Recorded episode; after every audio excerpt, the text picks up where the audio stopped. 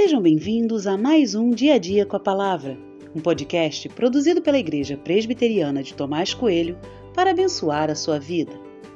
O título de hoje é Confie em Deus e tem por base o texto de Juízes 19, 27 e 28, que diz: De manhã, quando seu senhor se levantou e abriu as portas da casa para continuar a viagem, eis que a mulher, sua concubina, jazia a mãos sobre a soleira.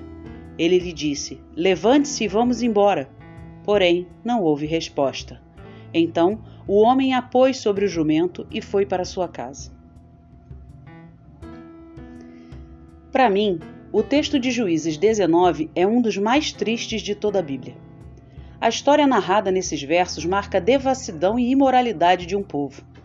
O levita estava em viagem com sua concubina assim chamada porque não era sua esposa. Ele decidiu passar a noite em uma cidade do povo de Israel. Achava ele que estaria seguro por conta disso.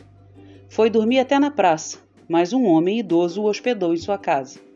A primeira triste surpresa foi que os homens da cidade tentaram invadir a casa para abusar sexualmente do levita.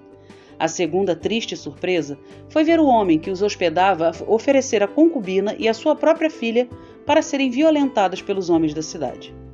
A terceira triste surpresa foi o levita entregar sem nenhum tipo de arrependimento a sua concubina para ser violentada.